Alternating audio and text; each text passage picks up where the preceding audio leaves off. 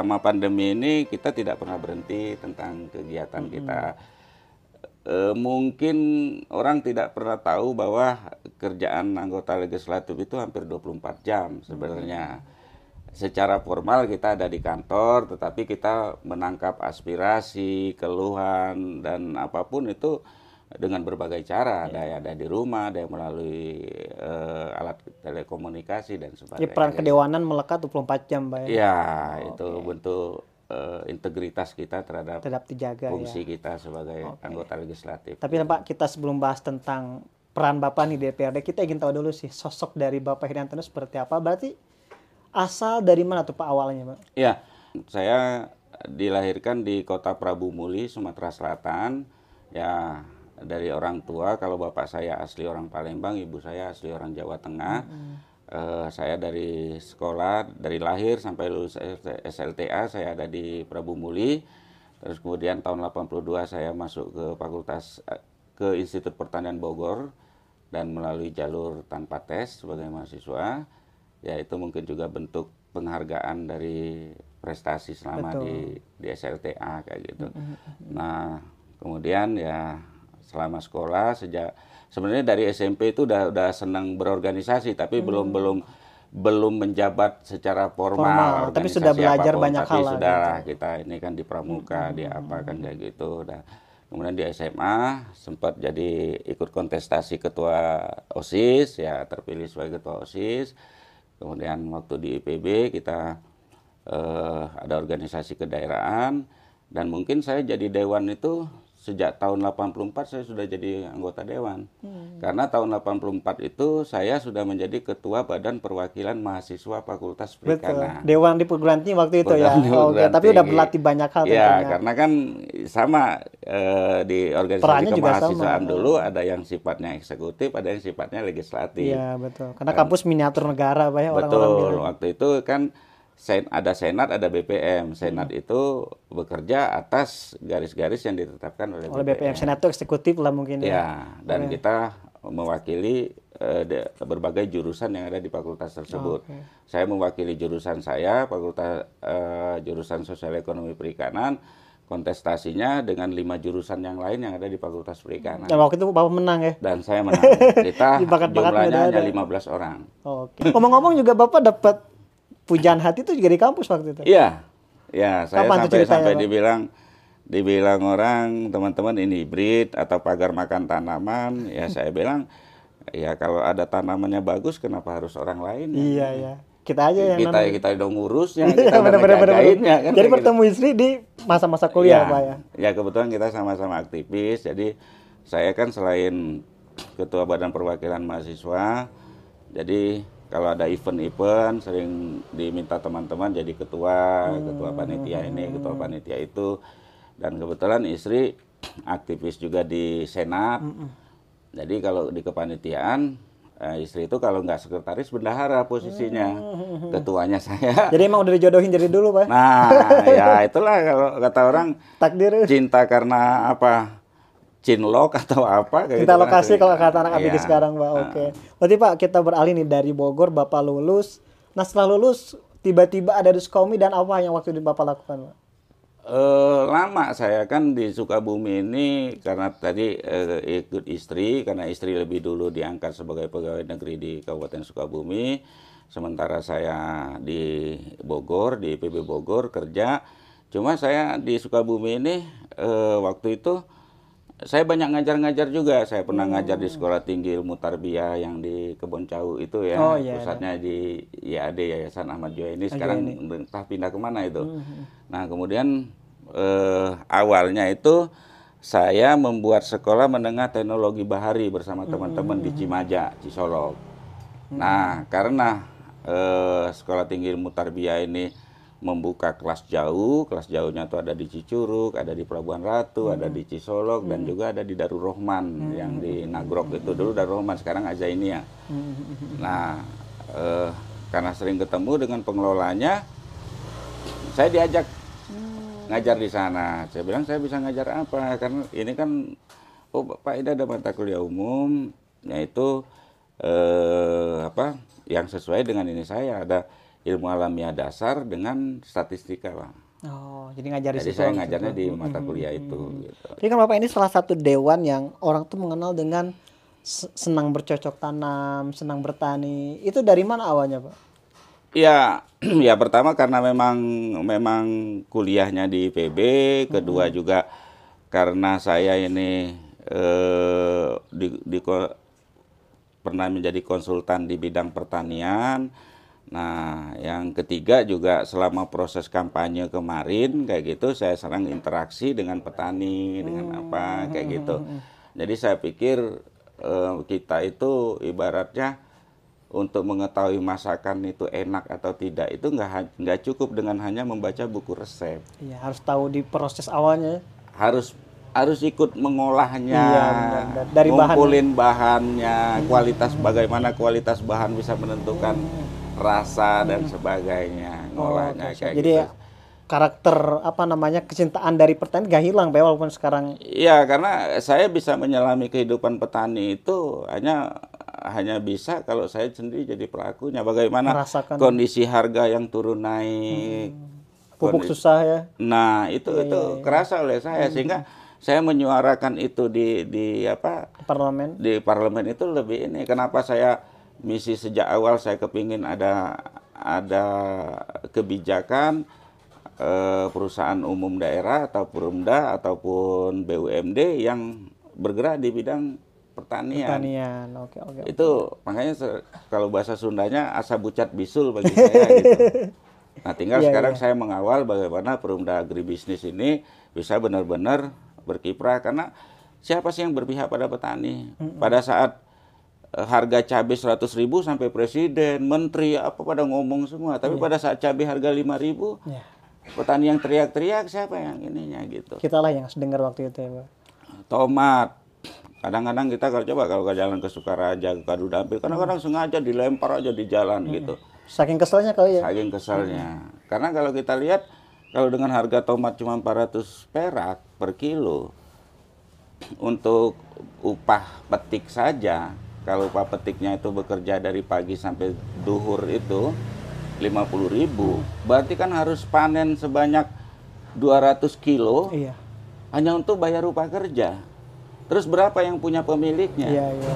Sehingga kan saya lihat petani-petani kita ini untungnya itu karena sebenarnya dia menggaji diri dia sendiri. Iya. Karena semua dia kerjakan sendiri Betul, dari betul, macul, nanam dan sebagainya. Jadi kalau ada selisih biaya eh, dan dan hasil panen itu itu hanya karena biaya tenaga kerjanya nggak dihitung. Mm, mm, mm. Karena dia yang ngerjain ya. Karena dia ngerjain. Oke, oke, oke, oke. Tapi kalau kalau dia dia dia kerjakan itu laksana seorang manajer, seorang ini dia semua bayar ke orang, terus di komponen biaya tenaga kerja itu masuk kepada analisa usaha, maka usaha itu sudah tidak layak lagi. Iya, betul.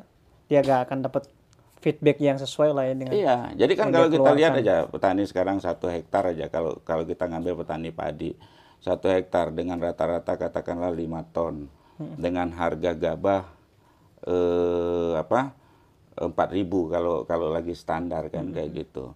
Sekarang capai lima ton aja susah. Iya. Katakanlah oke lah kita ngambil up kan lima ton itu 20 juta Mm, mm, mm, mm. satu musim. Biaya-biaya bisa sampai 5 juta Iya.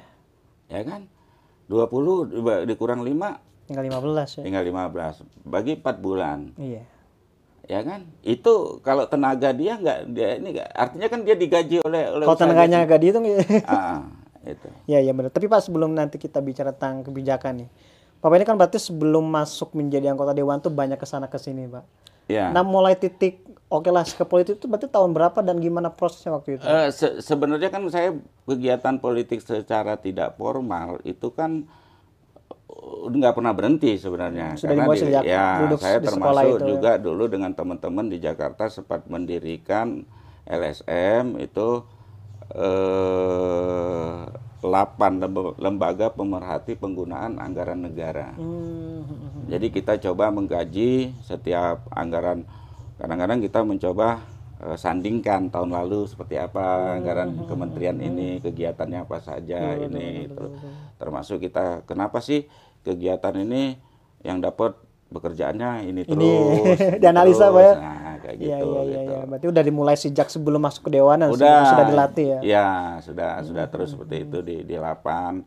Ya kemudian ya karena di konsultan itu saya eh, selalu menganalisa persoalan eh, tapi begitu kebijakan sering Ya, ya. ya, Jadi artinya ini. urusan-urusan publik sebetulnya sudah sudah didalami oleh Bapak sebelum masuk ke dewanan kan sebetulnya. Iya. Cuman belum bisa eksekusi aja waktu Betul. itu. Makanya karena saya sudah selama di konsultan sudah jalan ke 32 provinsi di Indonesia. Ya mohon maaf bukannya saya so so nggak butuh kunker, nggak seneng kunker kayak gitu atau studi Iya. Udah pernah banding. karena akhirnya ya kadang-kadang teman-teman nanya dulu kalau ke sini ada apa Pak Heri, Oh di sini iya. ada apa. Karena Bapak yang gitu. udah pernah ke sana. saya orang seneng dengan Bali saya udah berkali-kali Iya, ke Bali. Orang bicara Lombok saya udah berkali-kali Lombok kayak gitu. Lombok, Lombok, Lombok lagi rame nih, Bang. Iya, Mandalika-nya kan Mandalika, kayak ya. gitu. Saya waktu itu sempat survei eh, sumber daya perikanan di selat Selat Lombok. Jadi berapa kabupaten di Pulau Lombok itu saya kelilingin kayak gitu, jalan daratnya kayak gitu. Sampai saya orang sekarang ribut oh, Gili Air, Gili Meno, Gili Terawangan. Saya tahun 90-an udah ke sana kayak Iya, gitu. iya, iya, iya, iya. Gili Tangkung juga keren Gili Tangkung. Iya, orang bicara dulu saya saya kan waktu di SD ada pelajaran geografi atau ilmu Hmm. bumi eh, Pulau Buton penghasil aspal kayak gitu. Eh, saya sudah ke sana kayak gitu. Hmm. gitu. Sudah merasakan apa? Iya. Iya, iya, iya. Nah, saya kan dulu di konsultan juga eh, di Kementerian Tra- Transmigrasi itu sering mengerjakan RTSP rencana teknis satuan pemukiman. Hmm. Jadi benar-benar kita masuk daerah hutan apa kayak gitu. Berarti proses politik mulai di tahun politik formal gitu Bapak politik formalnya politik. saya di di 2012 lah saya masuk. Cuma ya itu karena ada dorongan bahwa saya harus harus apa? Eh sebenarnya saya ada sejarah tahun 2003 saya di- didorong oleh teman-teman jadi nyalon kades Benang, di Pak. desa ini kalah. Karena takdirnya bukan jadi kades, Pak. Nah itu dia kayak gitu. Sama waktu waktu istri saya dilantik jadi Iya, kepala dinas tahun 2010 dan waktu saya ikut 2003 ikut eh, proses pilkades itu istri nggak ngedukung, nggak ngedukung dia. Tapi cocok pada nanti Pak. Istrinya Nah jadi ternyata kepala begitu dia dilantik jadi kepala dinas dia bilang sorry pak katanya mama itu takdirnya jadi ibu kadis bukan ibu kades. oh iya iya iya benar. Eda aja beda ya. Tapi lucu nanti kalau istrinya kepala dinas, suaminya kepala desa gitu. Nah kan. itu kan gitu. Tapi tidak ditakdirin lah. Akhirnya masuklah politik itu Pak 2012. Iya, 2012 saya ikut kontestasi pemilihan ketua Dewan Pimpinan Cabang Partai Amanat Nasional di Kecamatan Cisaat. Saya masuk ah, terpilih dan saya mencoba membuat oh partai begini ya. Oh, ini begini ya. Adaptasi Pak. ya. Ah, sehingga saya oke lah saya pelajari ADART-nya mengenai peraturan-peraturan partai, produk-produk itu sehingga saya mencoba untuk mengimplementasikan waduh ini susah kalau saya berbicara dengan pimpinan yang di atas eh, apa banyak hambatan banyak Iya, ini ya udahlah saya ini kewenangan saya kecamatan saya akan mencoba bagaimana membuat partai di lingkup kewenangan saya Di kecamatan dulu di waktu itu. kecamatan Cisaat kayak gitu. Berarti sehingga, mulai sehingga saya bisa menaikkan suara PAN dari tahun 2009 ke 2014 itu 100%. basis kecamatan awalnya ya. Iya, Oh, berarti mulai terjun ke pemilihan tahun 2014. 2014. Dan, langsung kalah. jadi. Oh kalah, jadi. Oh iya 2014 kalah. Kalah saya, saya urutan kedua. Beda dikit. Karena ya. melawan incumbent Iya, kan, urutan kedua. Cuma eh ya takdir semua yang menentukan, Allah Hmm. yang menentukan. yang pemenang ini eh sekitar dua tahun tiga bulan dia menjabat meninggal Hmm. karena sakit. Sehingga karena saya urutan kedua saya naik Menggantikan beliau ya. menggantikan beliau sebagai PAW, ya, PAW ya. pergantian antar waktu. Dan lanjut di pemilihan berikutnya. tahun 2019 maju dan alhamdulillah. Udah ASK. Berarti Pak, ini kan tujuan politik ini kan pasti banyak latar belakang berbedaan lah dari masing-masing anggota dewan. Motivasi Hmm. awal masuk politik apa waktu itu, Pak?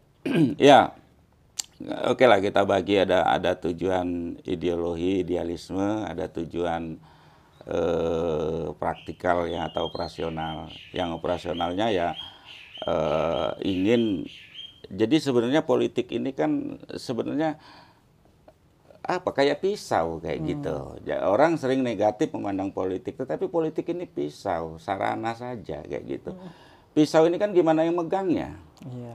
mau dibikin untuk ngiris bawang bisa. Bunuh orang gitu. juga bisa, ya? Bunuh orang juga Iya. bisa.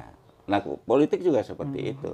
Cuma karena terkait dengan kontestasi, semangat untuk memenangkan itu kadang-kadang kita lupa dengan aturan. Hmm, ada rule padahal ya. Ya itu. Dan mohon maaf, mungkin juga kebanyakan pemain politik kita, kalau saya sering bilang di internal Partai PAN, kader-kader kita itu kebanyakan ibarat pemain bola yang tidak pernah ikut SSB. Hmm, Jadi dia, dia tidak paham politik. Iya iya iya iya. Tidak melalui proses yang seharusnya waktu itu. Iya, dia tidak paham apa itu politik, bagaimana perjuangan politik dan untuk apa berpolitik dia tidak paham. Cuma mungkin bertepuk ikut rame, berbaris ikut panjang, cuma itu saja.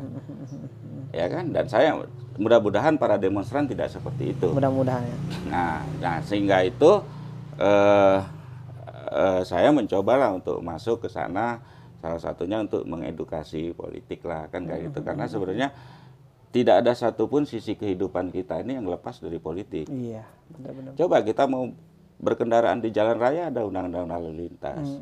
Kita mau nikah undang-undang pernikahan. Nggak bisa bebas nikah di kita. Iya, Di tempat lain mungkin nikah sesama jenis boleh, Bisa di ya. kita nggak bisa. Iya. gitu. Sekarang pakai masker juga Pak kebijakan politik. Nah itu Se- semua kan ke politik Iya, kan kayak betul, gitu. betul, betul, betul. Nah jadi naif kalau kita sebagai warga negara Anti a priori terhadap politik. Berarti kalau boleh saja sih mau a priori, tapi jangan mengeluh. Iya.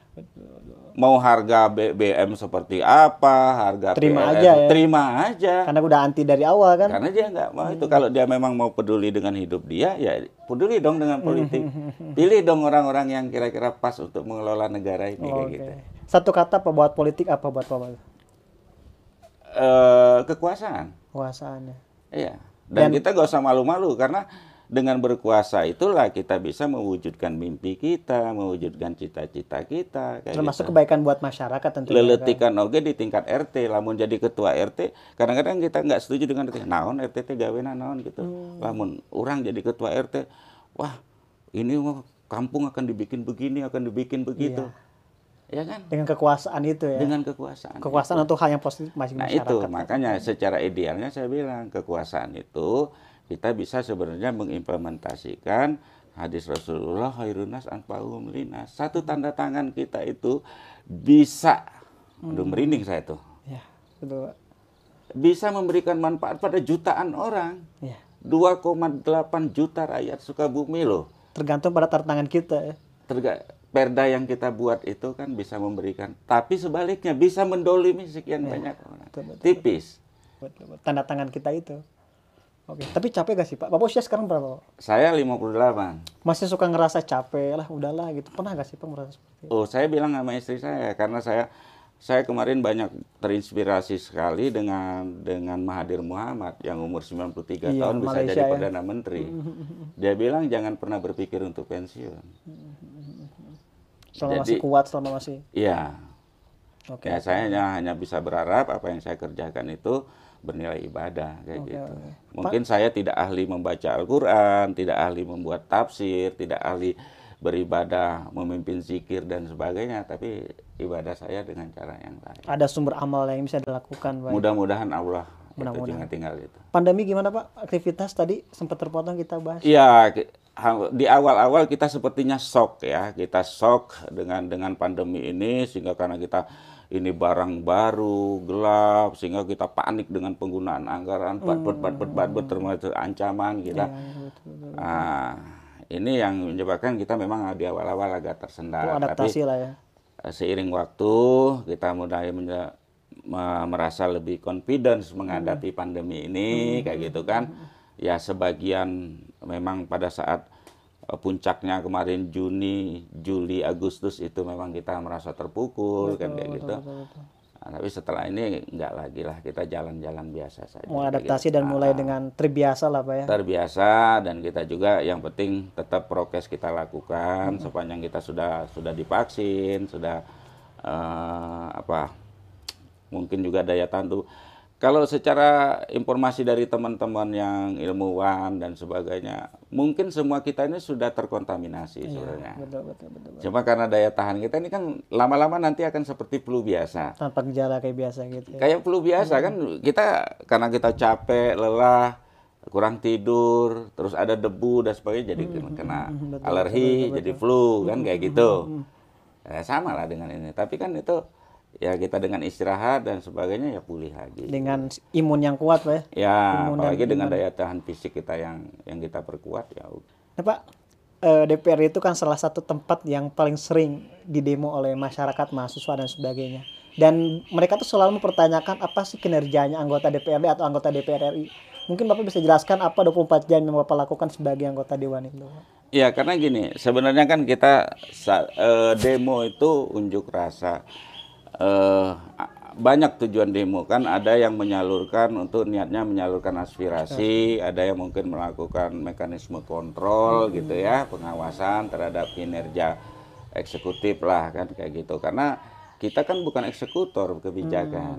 Kan Ini yang gitu. jarang dipahami mungkin ya. Ya, nah kan, oke kita terima. Nanti kita sampaikan kepada eksekutif bahwa masyarakat atau rakyat kita menginginkan apa-apa saja kan kayak gitu. Kalau menuntut kita menjadi eksekutor ya salah dong kayak Beda, gitu. beda ya. Beda ranahnya kan kayak gitu. Nah, nah, karena kita ini di sumpah jabatan kita itu kan pada saat kita dilantik ada satu kalimat yang menyatakan kita itu wajib menyampaikan aspirasi masyarakat. Hmm. Nah, menyampaikan aspirasi itu kan memang ada mekanismenya, ada aturannya, betul, ada masanya, kan kayak gitu. Ada ada salurannya, tidak bisa kita. Ya kita sudah bersepakat lah negara ini dilaksanakan dengan sistem demokrasi dengan yang seperti ini. Ya ikutilah alur itu. Ada kan kayak gitu. mekanismenya, ada Nah, aturan main lah. Ya mungkin karena ada merasa tersumbat saluran-saluran itu sehingga terjadi melalui jalur-jalur Ya, demo dan sebagainya kan kayak gitu. Ya kan? Kalau harapannya terlalu tinggi, kenyataan yang dia terima rendah, ya akan besar masalahnya. Kesenjangan itulah masalahnya. ya. Iya, gap itu. Dan Tapi- Dewan memperkecil itu sebetulnya. Bagaimana itu berimpit kayak Hmm, gitu. Kalau kenyataan yang dia terima lebih dari harapan, oh seneng dong happy Iya. orang. Iya, betul. Contoh kita kita kita kita buat secara angka supaya lebih bisa dipahami kuantifikasi. Hmm. Misalnya kita hitung itu kan biaya hidup kita 5 juta satu keluarga. Hmm, Penghasilan kita cuma tiga, pasti pusing kita 2 juta sebulan Iya. kan? Betul, betul, betul, betul. Betul, Cari tambahannya. betul. betul.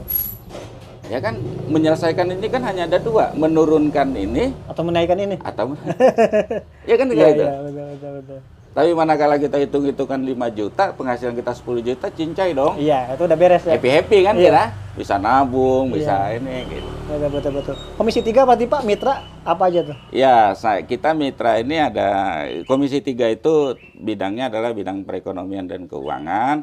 Mitra kerja kita ada Dinas Pertanian, Dinas Ketahanan Pangan, Peternakan, Perikanan, eh, Perdagangan Koperasi dan UKM, Badan Pendapatan Daerah, Badan Pengelolaan Keuangan Administrasi Daerah, Samsat Cibadak, Samsat eh, Pelabuhan Ratu itu merupakan eh, perpanjangan tangan dari Dinas Pe- Pendapatan Daerah Provinsi.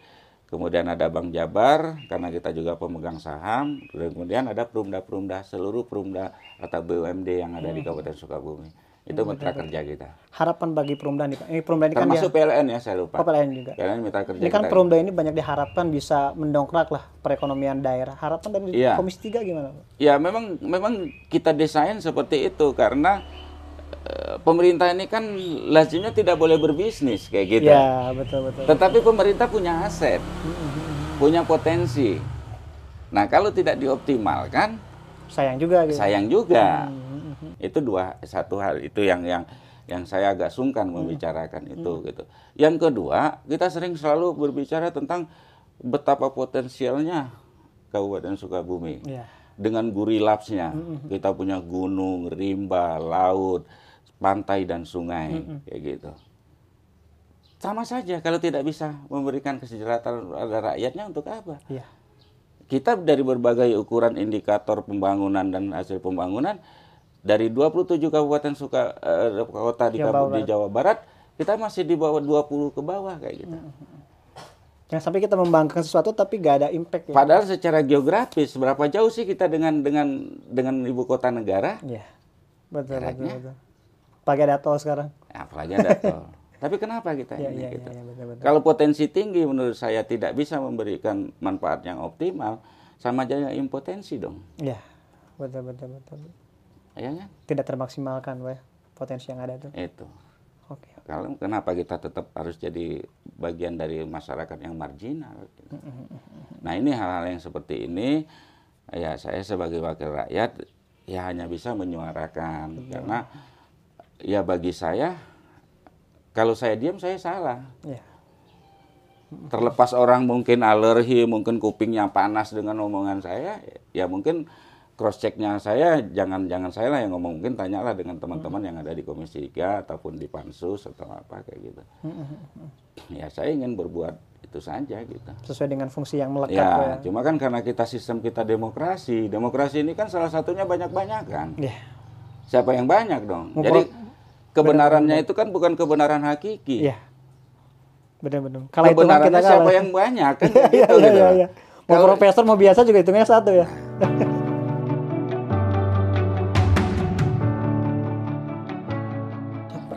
Menarik Pak.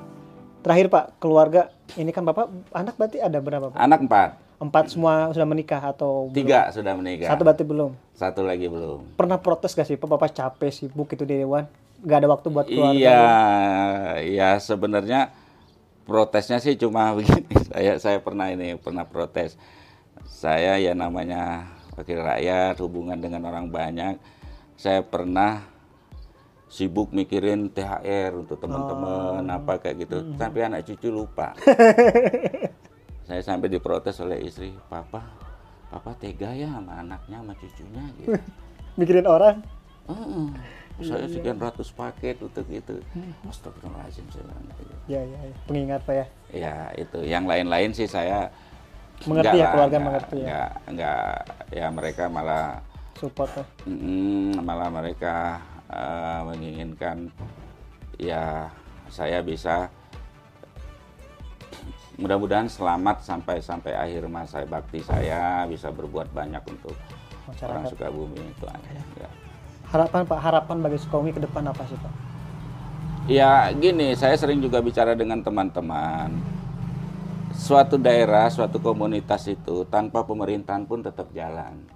Ada autopilot ya Betul, kayak gitu. betul, Ya semua orang ingin berusaha untuk lebih baik hidupnya dan sebagainya. Makanya eh, dengan kitanya adanya pemerintahan, ya berharap ada sesuatu yang lebih tertata, bisa melakukan lompatan-lompatan gitu. Misalnya kalau kalau tanpa pemerintahan pertumbuhan ekonomi itu cuma satu persen, atuh dengan pemerintahan tuh bisa jadi lima persen, bisa jadi 10 persen, itu baru keberadaan kita, eksistensi kita itu Terasa. terasa manfaatnya bagi rakyat, bagi masyarakat. Kalau tidak ada yang begitunya, ya kita harus introspeksi dong. Peran kita seperti apa ya? Iya, kita ini udah menjalan, sudah berbuat apa?